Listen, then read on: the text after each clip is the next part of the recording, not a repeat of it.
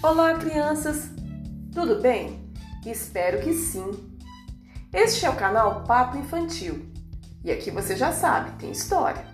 A história de hoje é Dona Chica e o Gato Nicolau, autora Trízia Alves.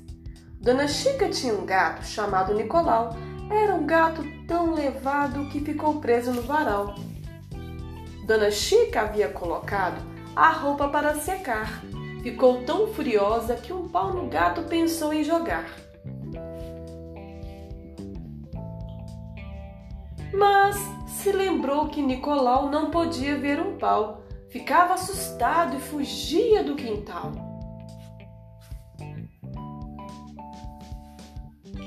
Dona Chica gostava do gato, que era de estimação. Tirou ele do varal e logo colocou no chão.